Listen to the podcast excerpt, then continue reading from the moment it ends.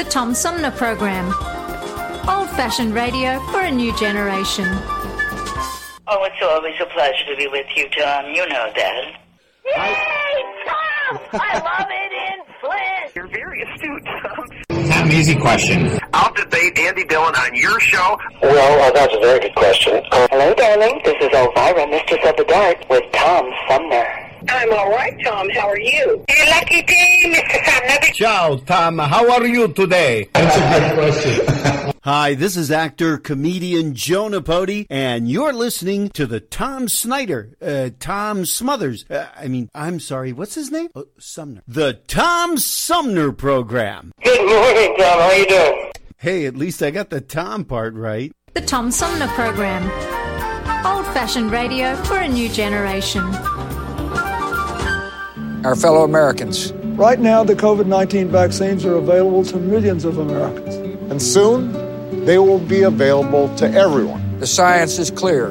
These vaccines will protect you and those you love from this dangerous and deadly disease. They could save your life. So we urge you to get vaccinated when it's available to you. That's the first step to ending the pandemic and moving our country forward.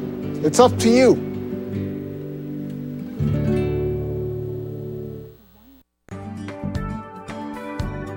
The Tom Sumner program is made possible with support from Seth David Radwell, a recent guest on the program and author of American Schism How the Two Enlightenments Hold a Secret to Healing Our Nation, released in July 2021. As Publishers Weekly writes in its recent glowing review of American Schism, business executive Radwell's epic debut examines the historical influences that have led to what he sees as the collapse of politics in the United States. Seth Radwell makes the case that the current chasm between the American right and left can be traced back to the 18th century's Age of Enlightenment and the basic tenets of liberty, equality, and reason. American Schism provides a historical perspective that can help bridge current day divides. American Schism by Seth David Radwell is available at Amazon, Barnes & Noble, and wherever books are sold. For more information, go to americanschismbook.com. Hi, this is Gretchen Whitmer, and you're listening to the Tom Sumner Program.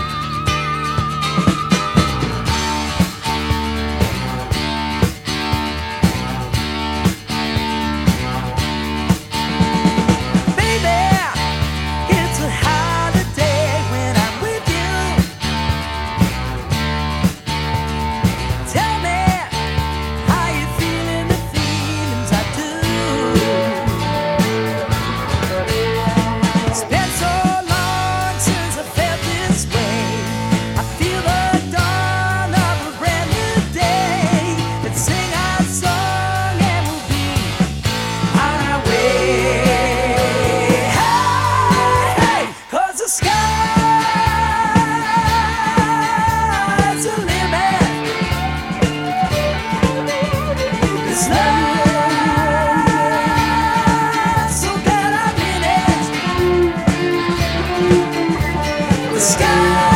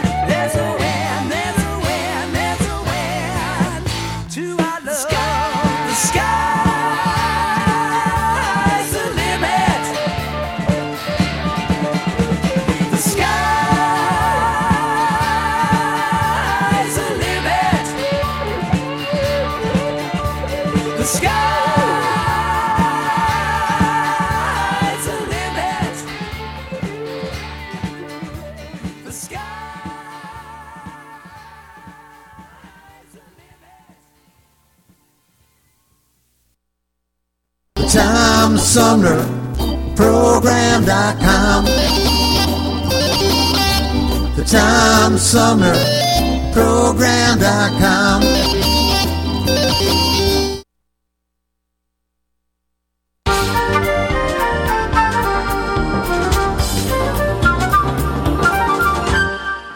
Hey, welcome back, everybody. This is the Tom Sumner program. My guest this hour is the author of You're Not the Boss of Me Adventures of a Modern Mom. Her essays and criticism have appeared in the LA Times, the LA Review of Books, LA Weekly, and uh, Hey, Tom. I'm sorry. I many others. But Okay. her new book is very different. It is a memoir called The Big Hurt. I wanted to just get that all out. And Did you want to say something? I'm so sorry. I interrupted you. It's, I, suddenly I thought you were introducing the wrong book. I just had a heart palpitation, but I'm so very sorry. Ah, you're fine. Erika Schickel is her name, and she uh, joins me by phone. And this is um, uh, interesting because uh, you're the daughter, you're an author, and essayist, and daughter of famed film historian and critic Richard Schickel. Um, and and I would expect that you would have grown up in Los Angeles, but instead it was New York. Yeah, yeah. My father didn't move to Los Angeles until the mid 80s or late 80s. So, although ours was a very bicoastal family, my mother was from Los Angeles. So I had grandparents out here that I would, you know, come and visit every year. Was was your mother in the biz, as they say? My mother was, yes, she was a writer. She was a novelist um, and a magazine writer, and the daughter of a film and early film, radio, film, and television writer, John Whedon. So my granddaddy wrote, you know, the Andy Griffith Show and the Dick Van Dyke Show and all of that. Oh wow, well, that's great. I Mhm. had Carl Reiner on the show a few years ago before he passed away. Oh, I loved him, and I had a chance when I, as an actor, to work with him once and ask him about my granddaddy, and he was what a beautiful human being he was. Oh, he he really was, and um, and, and I I got to, I got to interview him for an hour. It was it was awesome. Mm, lucky you. That's great. Yeah. And and he um, Yeah. And and he he one upped me. Um, How so? Because I asked him, you know, if people, you know, would recognize him, you know, from the old Dick Van Dyke show as uh, well. I was asking who they recognized him more as um, as Rob Reiner's dad or Alan Brady. Mm-hmm. And and he just went all hip on me and said, "Oh no, they remember me now from the ocean movies." That's true. Yeah. And- and- he and- really Yeah, I, I mean, and and he had a comeback there. when I when I uh, interviewed him, he was 91, 92, something like that, and um, he Sharp as a tack, it was- right? it- yeah, he was talking about the next book he was working on, and he was still appearing in shows. I mean, right right up Mm-hmm. Till the very end. But Yeah. this today we're going to talk about Erika Schickel, not Carl Reiner. this is a memoir, but it's it talks about some things that for most people would be very embarrassing. It talks about uh, sexual predation and and uh, Mhm. um, you just you self describe yourself as a bad girl, and it, it makes me wonder because you've written some some fun and, and irreverent things uh, for people, why you would take such a deep personal dive and share it with people. Well, at first, that wasn't my intention. When I started writing this book back in 2008, it was my intention to write a memoir in the same sort of light, humorous tone that my first book had been written in. And I sort of identified as a humor writer. As we have just discussed, I come from a long line of comedy writers. So to me, that is the, was the virtue I was pursuing. But as I looked at the story for the first time in 30 years, which um, the original story is about how I was sent to a Bohemian prep school, boarding school in uh, Western Massachusetts at the age of 14. And um, eventually, in, in the spring of my senior year, I was seduced by a music teacher at that school. And when the school found out, um, he was fired, and I was sort of forced to expel myself. They couldn't legally expel me, but they denied me, you know, I was I'm not able to talk to my parents or whatever, and I left sort of in the quiet of the night. And it was a story that had haunted me my whole life and and shaped much of my adulthood, my conception of myself, as you said, as a dirty girl. And then when I began to look at the story, it began to sort of morph. And I saw suddenly that what I was wasn't a dirty, naughty, bad girl, but I was in fact a very hurt and abandoned girl. And that hurt is really the thing that I'm trying to address in this book. And and thus the title, "The Big Hurt," a memoir. Mm-hmm. Um, but how did that impact you going forward? I mean, once you once you left uh, Bohemia for the real world, um, what how did that set up how you felt about yourself and and what you did for work and and mm-hmm. your relationships with other people? Well, um, it set me up in a number of different ways uh, for failure. um, you know, I had this conception of myself as a as a bad, rejected girl because of these multiple abandonments. Initially, my parents abandoning me into boarding school and then being kicked out. And then I went and lived with the teacher that summer, and then he abandoned me very cruelly. And so by the time I started college, I was so uh, sort of traumatized by that that I was both caught up in this desire to prove myself as a worthy person, that I'm really, I'm good and I'm worthy of love. And I'm going to show everybody by, you know, marrying the nicest, first nice guy I can find and having kids and being the best mom. And, and it was sort of a, a big lie, you know, and that I, I, you know, I was running away from my feelings. And then secondarily, it had the effect of me making poor romantic choices, and most notably, as this story began to unfold and I was trying to write this book, which was used to be called Unsupervised, I met and became obsessed with a local author who is a sort of notorious Lothario and crime writer, noir writer, and who I call Sam Spade in the book. And it was the hurt of the story that I couldn't write that sort of I ran into his arms because it seemed like an easier choice, right? I was still unconscious. And it was through my relationship with him, which is the other half of the book. The two, the book toggles between these two stories and connects them because in fact they are the same story. It's the story of a, a girl trying to exorcise her past and her trauma and her hurt. More with author and essayist Erika Schickel straight ahead. Everybody's doing a brand new dance now. Hi, this is Mark Farner, and you're listening to the Tom Sumner Program. I'm Julie Lopez with Crime Stoppers. Have you ever wondered what to do if you have information about a crime or the whereabouts of a felony fugitive and you want the police to know but you need to remain anonymous? Well, here's what you can do. You can go to p3tips.com or download the mobile app. You can go to Crime Stoppers of Flint and Genesee County's Facebook page and click on the Leave an Anonymous Tip tab, or you can call 1 800 422 jail. All methods are anonymous, and if your help leads to a felony arrest, you may be eligible for a cash reward. Remember, your voice matters. While we've been staying safe at home, scientists have been on a journey. The destination? A COVID 19 vaccine. This journey began decades ago with research into other coronaviruses.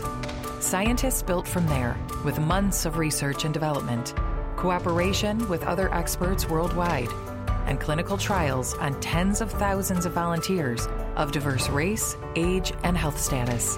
They arrived at a safe, effective vaccine, and hundreds of thousands in Michigan have already been vaccinated. But the next step is ours. We need to get the vaccine when we can. Keep wearing masks correctly and taking precautions until we reach our destination freedom from COVID 19 and getting back to the lives we love.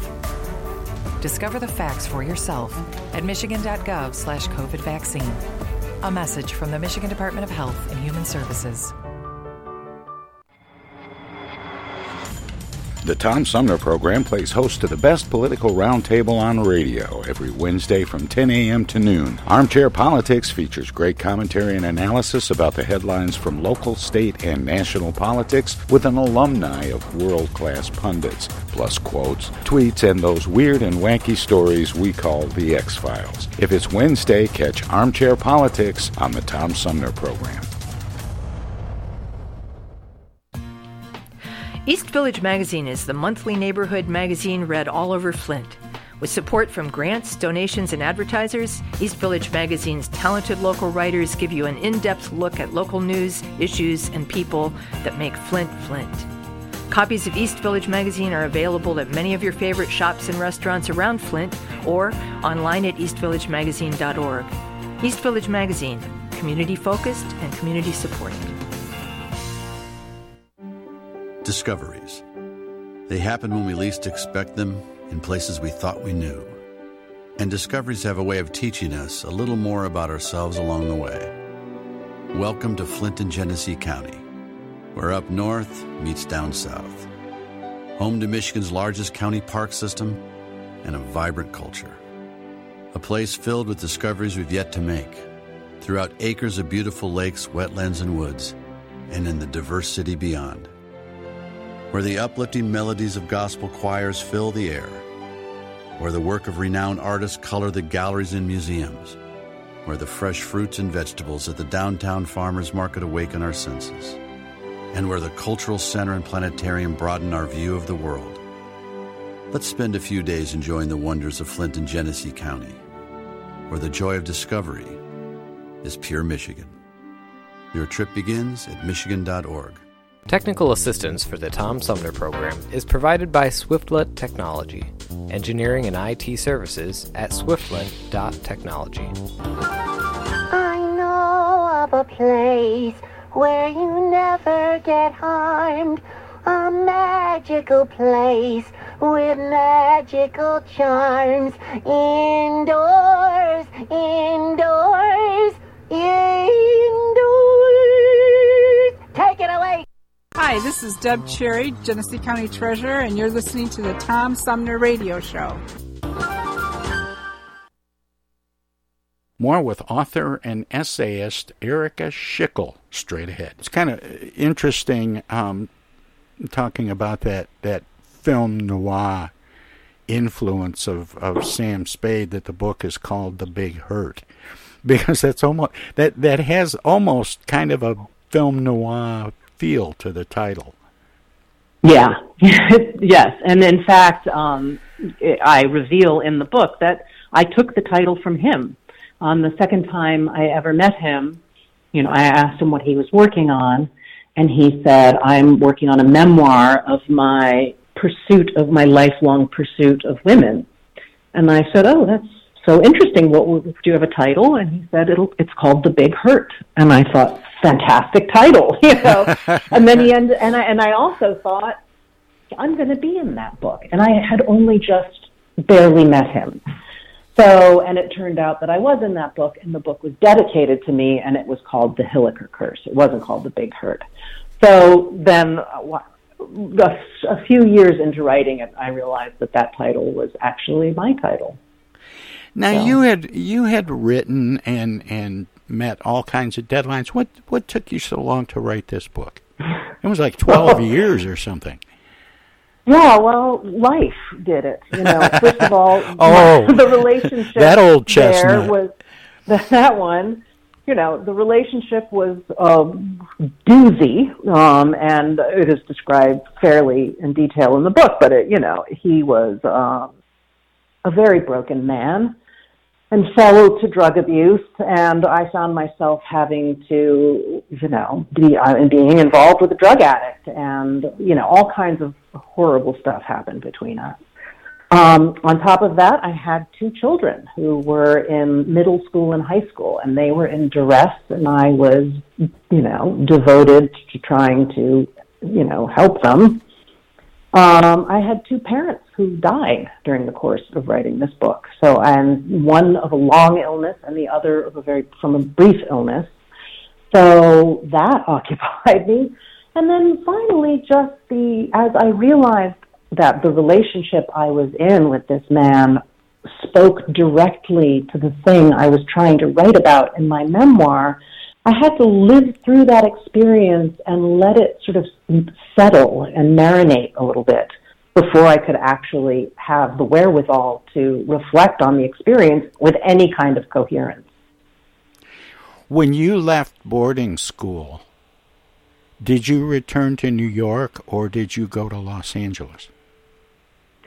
Oh, I went back to New York because I had already been accepted at Sarah Lawrence College.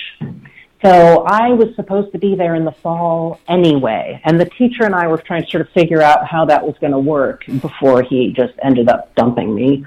Um, but um, yeah, I spent a few years in New York, and I was because my I come from a family of writers. It I- was my dream to be an actor. So I was in New York doing theater and acting and stuff, and then finally I moved to LA in the end of 1988 to pursue more acting. And I have to ask about the uh, about the music teacher. Um, after after you both left that that school in Massachusetts, did he become a working musician, or did he always sort of teach and do studio He stuff? he was a teacher, a teacher and a composer. He was not a musician. I mean, he could play instruments, but um, he was. Well, I just wondered because when you said and he dumped me, I just I just had this picture of every musician that ever just took off and went on the road. Mhm, yeah, no, that, I that had to is I had to ask. That was not what happened. Um, he, in fact, while he was, I was at the Buxton School. Um, he was teaching there and simultaneously teaching over at Bennington College in the music department. So when he got fired from Buxton, he just continued teaching at Bennington, and Buxton never called Bennington to tell them that they had a predator on their faculty, which is so often the case. You know, this is called passing the trash, and it happens in private schools, it happens in the Catholic Church, it happens in Boy Scout troops, where the predator gets the, the victim gets swept under the rug and the predator gets packed off to do whatever they do in the next place. When you said you So had, he never suffered any. Oh, I'm sorry. I just was going to say he never he never suffered, as far as I know, any anything from from the situation. when you say you got seduced by this music teacher, um, you know, it it almost sounds like you know, uh, like a normal relationship, but now you refer to him as a predator. Uh, Was he in fact a predator? He was with me. I, you know, I he was a teacher. I was a student. There was a marked power differential. Dif- differential. I was uh, two months past my 18th birthday, but I was still the responsibility of the school, and I, because of his actions, you know, I was deprived of my graduation. I was um, expelled and alienated from all of my friends. The school had become my family over the four years. I mean, it was just, it was just terrible. Furthermore, he was married, or he was pretend. He and his wife had rings made and were pretending to be a married couple so that they could teach at the school together as a couple and share housing. So, you know, I mean, it was just bad at every level. Um, as for who he really was, this man, I can say that I honestly don't know. I never knew much about him. I never came to know much about him. But when I look back at the letters he sent me from that time, which I kept all these years, you know, these are the words of a narcissist, you know. He was love bombing me and projecting, and I was going to be some agent of of change in his life. You know, he saw me as his heroine, which is again what the author in middle age did with me. You know, I kept getting, you know, put into this into this sort of box, whether we're going to label that, you know, the femme fatale, or we're going to label it jailbait, or we're going to label it the other woman. You know, all of this this stuff under this experience is essentially dehumanizing. It is de- denying the self of the victim. So yeah. Did you did you play that. a role in that? I mean, were you attracted to men that were likely to take advantage of you in that way? Um, because maybe because of your own self-esteem issues? Well, I was absolutely shaped by my culture and my family, um, which at that time, if we can reach back that far to the late 1970s, was a time of sort of the post-sexual revolution fascination with, you know, adult themes, available sex, child adult love was being reflected in you know ta- the popular culture in Taxi Driver and Pretty Baby, um, you know, and I, I it was normalized to me when when this teacher said he was in love with me. Uh, it didn't occur to me that that there was something wrong with that because also I had been observing teacher student relationships in my very own school. You know, there were two teacher student relationships that I was aware of. So I thought it was condoned. And then on a deeper psychological level, yeah, I was I was I was looking for love. I was an abandoned child who was desperate, desperate for connection and for love. And connection is only, I was finding only in sex. You know, there was what Erika, at, at what point did uh, did you realize? Wait a minute, um, these are bad people, and I deserve better. Honestly, it wasn't until 2008 when my old friend, DJ Dowlett, may he rest in peace, called me out of the blue. We friended, we found each other again after all these years on Facebook. And he had been in at Buxton. He had been our go-between, the go-between between me and my teacher. He was one of my best friends. He knew us both very well, and he was the holder of our secret and passer of our letters. And he called me in 2008 to finally tell me his version, which was that something had been perpetrated, that I had been uh, abused and misused by both the teacher and the school. And all those years I had been carrying guilt about it. And suddenly, and at that time too, my own two children, both girls at that time, one is now non binary, but at that time I had two girls who were right up on the age I and my younger sister were when everything fell apart. So it was a mix of being, having my eyes opened and that sort of welling maternal instinct of like, would I send one of my children away to a boarding school right now? How could you even possibly do that? You know, so yeah.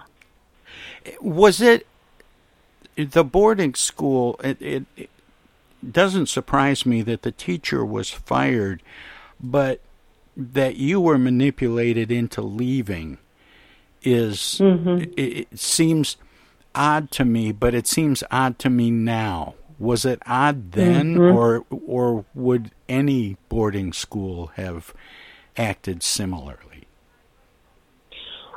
Well, it turns out that many boarding schools acted similarly. And that has been the focus of um, See, that's what the I'm wondering Globe about because when Spotlight you team. Yeah, when you done talk- a huge investigation into this. Yeah, when you talk about the late 70s, things were, you know, very, very different then.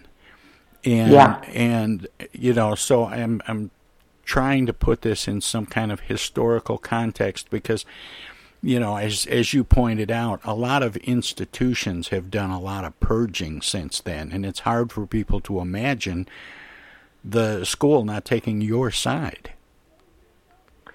Yeah, well, what ended up happening was when this this spotlight piece published um, in 2013, and I was on the cover of the Boston Globe talking about what happened to me, and of course the Globe had contacted Buxton and the teacher and so forth, and nobody really wanted to say anything about it, and Buxton never responded to me in any way about it. After all these years, I thought somebody would pick up the phone and apologize. And you know and, and of course they did not. Meanwhile you know these other private schools are you know rolling out under the same sorts of scandals and you know terrible history and dealing with it much better you know um doing public apologies and having that up on the school website and owning taking responsibility specifically and generally and instituting new policies and forms of redress.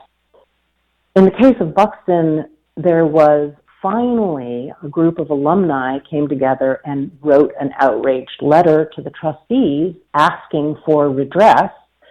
And they sort of put together a sort of legalese letter, and now there's a fund to help people who might need therapy, but it does nothing to help people who have had 30 years of therapy already trying to deal with this, and nor did it contain any kind of specific apology to me or ownership of responsibility for what happened. So it's just been a huge disappointment. Did you ever meet or learn about um, other young women who had experienced similar things at Buxton?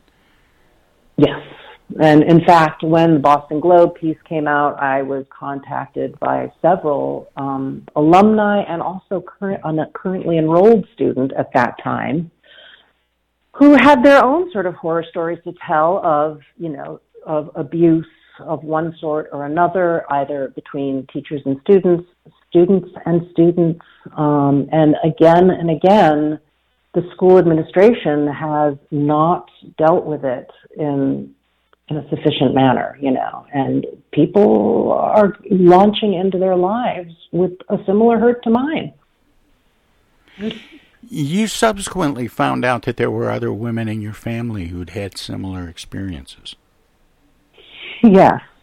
I mean, one of the things about this book is that, you know, there's, it's, you know, these themes sort of echo over generations. Um, and in my family, I am a, the third generation of women in my family to um, become sexually uh, attached to an adult, a teacher.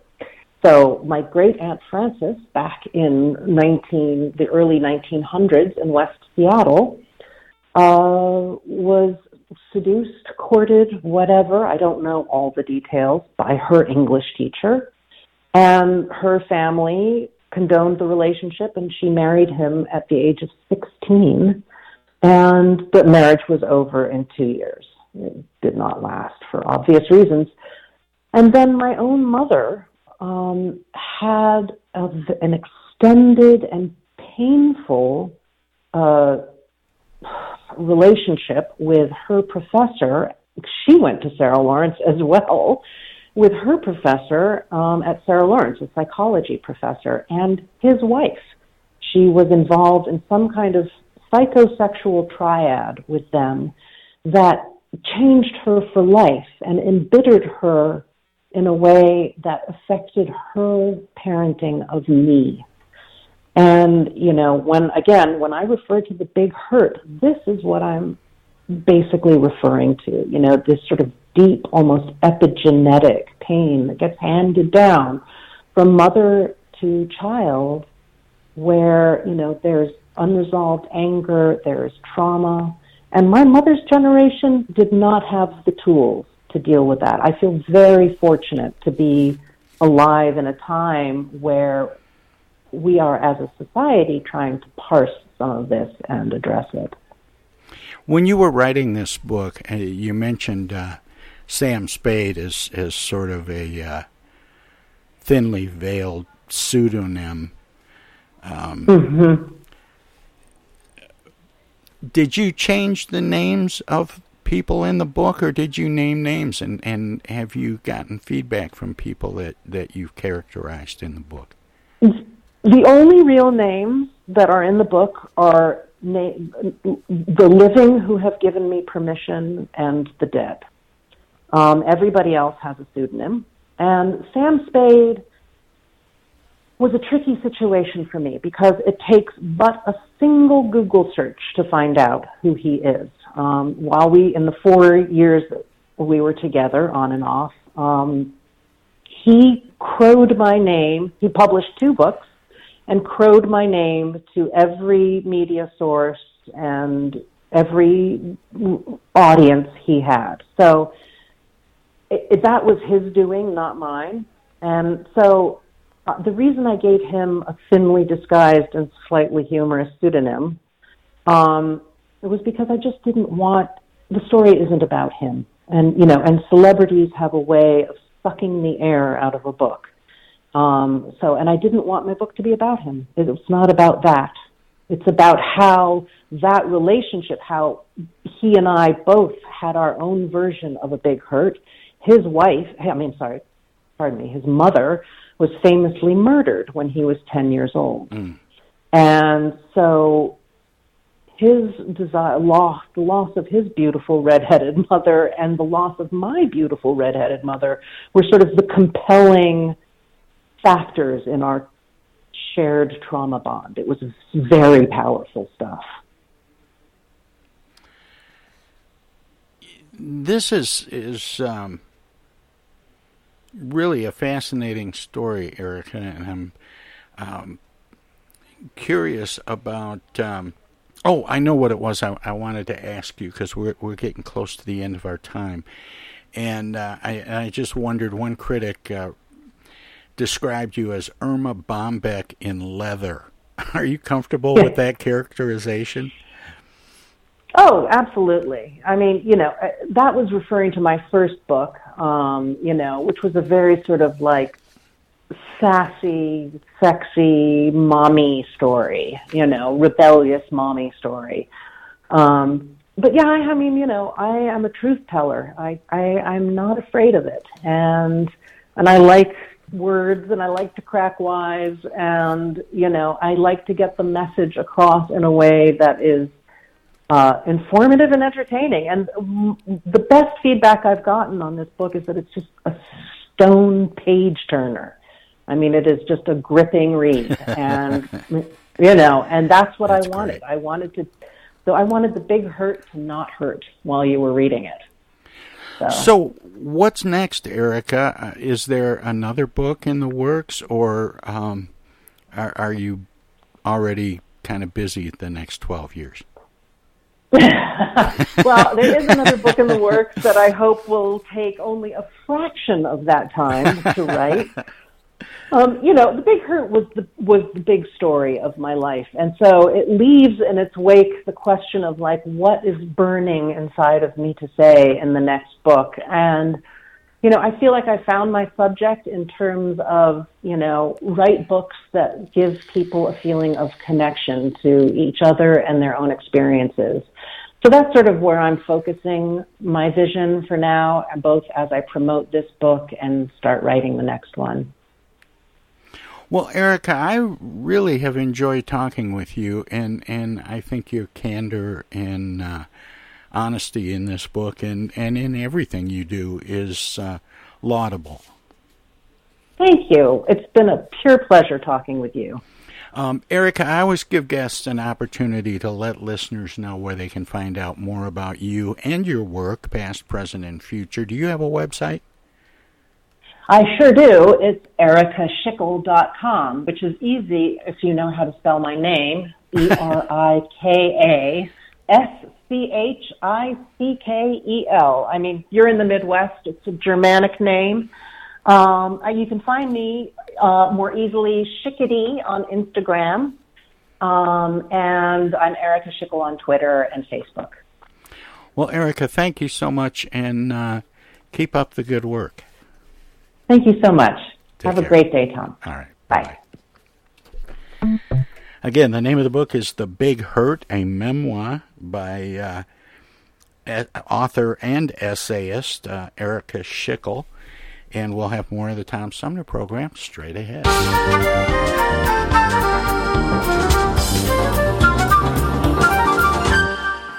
do the right thing and stay inside with me. You might just save a life, or two, or three, or four, or maybe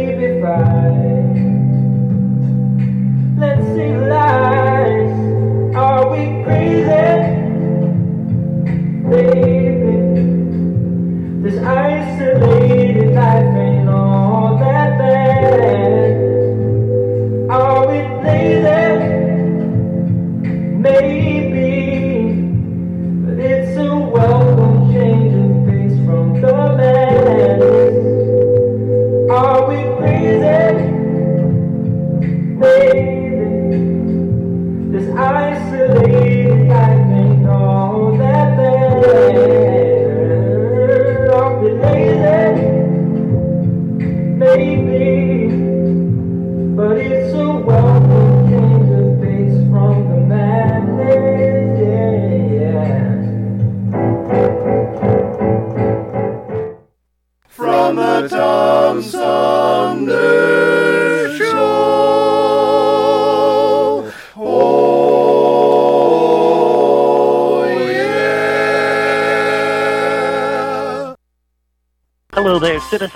Darkwing Duck here, and every time I'm in Flint fighting crime, I always stop by the Tom Sumner program. Don't forget, stay dangerous. Darkwing Duck out. While we've been staying safe at home, scientists have been on a journey. The destination? A COVID 19 vaccine. This journey began decades ago with research into other coronaviruses. Scientists built from there with months of research and development, cooperation with other experts worldwide, and clinical trials on tens of thousands of volunteers of diverse race, age, and health status. They arrived at a safe, effective vaccine, and hundreds of thousands in Michigan have already been vaccinated. But the next step is ours. We need to get the vaccine when we can, keep wearing masks correctly, and taking precautions until we reach our destination freedom from COVID 19 and getting back to the lives we love. Discover the facts for yourself at michigan.gov slash COVID vaccine. A message from the Michigan Department of Health and Human Services.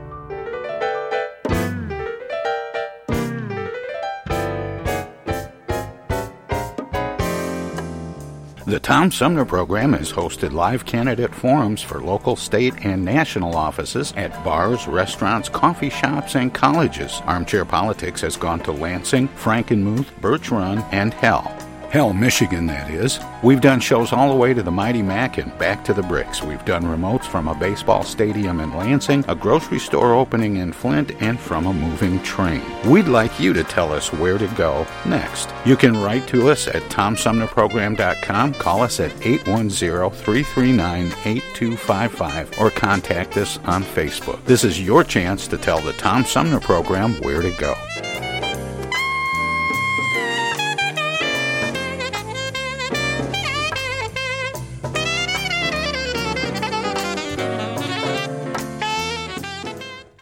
Say, objection. I object. I object to that, Your Honor. Oh, hi, Mom. What's up? Dana, what are you doing? Oh, you know, just um, Attorney General stuff. Listen, I have a legal question. What is it, Mom? I just got a call from the water company. Apparently, your father has not been paying the bill. I guess they're going to turn the water off because we owe more than a thousand dollars now. Can you believe it? Actually, I can't. So listen, we just have to send them $200 in edible arrangements gift cards, and that will keep the water on. Now, here's the legal question What is the website for edible arrangements? Mom, it's an imposter scam. Imposter scam. Is that .com or .edu? No, the call was a scam. Scammers will pretend to be a government agency or a utility company or someone else you might do business with. A big red flag is if they tell you that you can pay them using gift cards. So, when in doubt, ask for the information to be sent to you in writing. And never give a caller or someone you don't know your personal information or your money. If you do suspect an imposter scam, report it to my office at mi.gov slash agcomplaints. Okay, all right. And Dana, where do I file a complaint that my daughter hasn't visited in over a month? Does your office have a website for that? Okay, Mom, I'm hanging up now. I'm Michigan Attorney General Dana Nessel. Visit mi.gov slash agcomplaints for your connection to consumer protection. This is U.S. Senator Gary Peters, and you're listening to the Tom Sumner Program. Ladies and gentlemen, in Philip Rapp's creation, The Bickersons.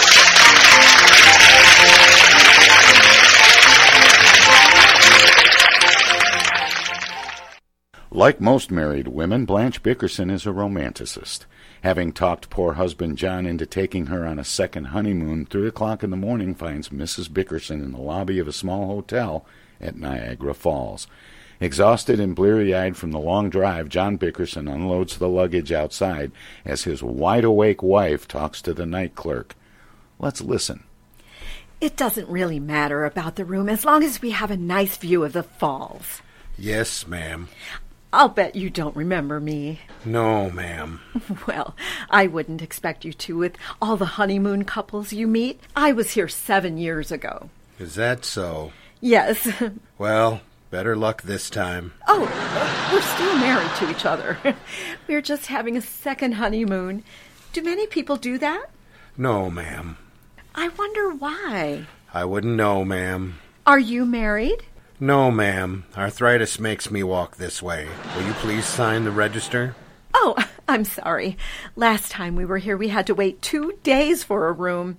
We stayed in a motel in Buffalo. Oh, here you are. Thank you. Is that Bickerson?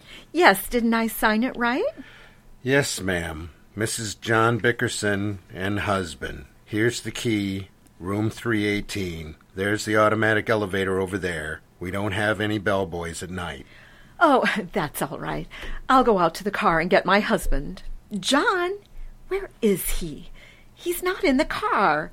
I wonder if he took the luggage out of the trunk. Good heavens! John, get out of that trunk, you darned fool!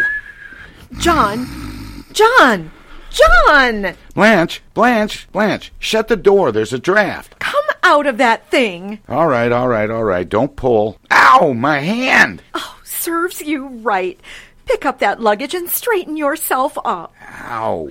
I don't want you to go in that nice hotel looking like a ragamuffin. It's a nice muffin. Um, grab a couple of these bags, will you, Blanche? No! It wouldn't look right on our honeymoon. Come on! Oh, my back. Where's the bellboy? We don't have any at night. Are you the clerk? Yes, sir. Where's the register? I, I want a room with a bed. I've already signed it. You've got a room. Good. Where are you going to sleep? Come on, John. Stop dragging your feet. I just drove 2,000 miles for a second honeymoon. Lead me to my room. You had to talk like that in front of the clerk. Oh, let me sleep, will you, Blanche? I'd just like to go one place with you that you didn't embarrass and humiliate me. You've been unbearable since we left home. Keep going. In here? Yes. Pull the bags in so I can shut the door. No windows? No nothing? How much do they get for this broken down room? This is the elevator. Oh, well, push the button or something and get it started. I can't keep my eyes open another minute. I was afraid this would happen. I'd hoped that going on a second honeymoon would bring us closer together. Can't get much closer than this, unless you throw the luggage out. Every time I want you to be romantic, you're so distant, John. What is keeping us apart? The brown suitcase. What floor are we on? I'm sleepy. You're always sleepy. When you're not sleepy, you're humiliating me. I'll never be able to face that night clerk in the morning. You won't have to. Why not? There'll be a day clerk. Which way is the room? I don't know, and I don't care. I'm going to stay in the elevator. Oh, come on, will you, Blanche? Well, say you're sorry. I'm sorry. Now, where's the room? Right in front of you. 318. Well, open the door before I collapse. Thank heaven. I gotta get some sleep. Well, put the lights on. Don't stumble around in the dark. Don't want to open my eyes. Just aim me at the bed and give me a shove. I'm not going to let you sleep until you undress properly and unpack the luggage. Oh, Blanche, why'd you have to bring so much stuff? You've got as much stuff as I have. I have not. All I brought was my toothbrush and my overnight bottle. You and that bourbon. You wouldn't take five steps away from home without it. Well, I can still remember what happened when we got snowbound in that cabin. That wasn't so terrible. Oh, not much. I had to live for two weeks on nothing but food and water. Don't throw my things around like that. There's no closet. Where shall I put these dresses? In the drawer. Where do you want these drawers? In the dresser. Fold up your pants neatly and put them under the mattress. Okay. Well, take them off first. John, what a fool I was to think you'd changed. The second honeymoon was just as big a mistake as our first one. Oh, no, it wasn't. I'm so sorry you made me go on this trip that I could just die. I didn't make you go. You shanghaied me, even tried to get me to marry you again. Was that such an unreasonable request? Yes, it isn't legal. Why not? A man can't be punished twice for the same crime. Oh, that's too bad about you. How you shame me in front of all my friends. And after I sent the invitations out, too. Well, I wasn't going to have any formal wedding and put out a lot of dough to feed your hungry friends and their squalling brats. There wouldn't have been any brats there at all. How do you know? Because I said plainly on the invitation, Mr. and Mrs. John Bickerson will be married March 9th, no children expected. Put out the lights. I'm never going back to that horrible apartment we live in. I'm going to sit here and stare at the falls forever. Wouldn't hurt you to look at them either, John. I see them every day on the shredded wheat box. How can you be so cynical? I'm glad I have a little romance in my soul. Just the sight of those falls brings back memories. Mm, yeah. Sit up, John. Look at that cascade. Doesn't it remind you of something? Yeah. What, John? I think I left the water running in the bathtub. John, you didn't. Okay, I didn't. Good night, Blanche. I never should have trusted you to lock up. Now I'm really worried. Did you close all of the windows? Close the windows. You didn't leave any lights burning, did you? Uh, no. Did you leave food for the cat? Left enough for a week. What did you leave him? A six pound tin of corned beef. Did you empty it into a plate? No. Well, how do you expect the cat to eat? I left the can opener on top. Stop worrying about the cat. We should have taken all the animals with us. Poor little canary locked in the cage. Cat can't get out of the house. And who is going to feed the goldfish? Oh, I'll bet they're terribly unhappy. Oh, they're not unhappy. They're having a fine vacation. They are not. They are too. When I left, the cat was fishing. Fishing? Where? In the goldfish bowl. He was using the canary for bait. John Bickerson! Oh, go to sleep. The canary and the goldfish are fine, and I wish the cat would drop dead. Don't talk like that. I love that cat. When I get home, I'm going to enter him in a cat show. What for? He couldn't win anything. Maybe not, but he'd meet a lot of nice cats. Go to sleep, will you, Blanche? I'm not sleepy. Why don't you sit up and talk to me? Blanche, people don't talk at four in the morning. You talked until five o'clock on our first honeymoon. You kept reciting poetry and telling me how beautiful I was. Do you remember what you said, John? No. You told me your love for me was like a raging inferno. You said you had a fierce fire blazing in your breast like a live coal. What happened to it, John? It's only a clinker now. How can you say such terrible things to me? Blanche, I'm so sleepy I don't know what I'm saying. I'd like to hear you say things like that to Gloria Gooseby. can't I even go to Niagara Falls without Gloria Gooseby? The only reason you didn't was because she wouldn't have you. What? You proposed to her 15 times before you proposed to me. You big second fiddle, you. I never proposed to Gloria Gooseby, and you know it. And the next time I see her, I'm going to punch her husband Leo right in the nose. What have you got against Leo? He's a better husband than you are. I'm sick of hearing that, too. Leo Gooseby is a cheap, chiseling bum. He is not. He's more generous than you. Would Leo Gooseby give you a new dress? No. Would he give you a new hat? No. Would he give you a mink coat? No. Would you give me a mink coat? No. Why should I give you anything? Leo wouldn't. Stop screaming. You'll wake up the whole hotel. Well, stop goading me. You want me to do nothing but fight, fight, fight. No, I don't. All I do is ask for proof you love me, and you go into a tantrum. Blanche, what more proof do you want? I tell it to you a thousand times a day. I raise a new crop of freckles to spell out I love you. I painted it on all the Burma shave signs. Somebody's at the door, John. Honey, honey, honey, honey. Madam, this is not a beehive. It's my bedroom. What are people wandering around in the halls this time of night for? Broken down hotel. Don't be so crabby. It's probably some nice little bride who can't find her husband. Maybe he's lost. He isn't lost. He's hiding. Put out the lights, will you, Blanche? I've got a vile headache. Nobody told you to yell your brains out. Good night. If you just stand here and look at the falls for a few minutes, your headache will go away and you'll sleep fine. Where does all that water come from? I once read it goes over at the rate of 346,000 gallons a second. John, Yeah? are the falls higher on the American side or on the Canadian side? I don't know. I'll have to find out in the morning. What a majestic spectacle. I'm convinced there's nothing in the world like Niagara Falls. Except you, Blanche. Really, John? Why do you say that? Because you never dry up either. Good night, John.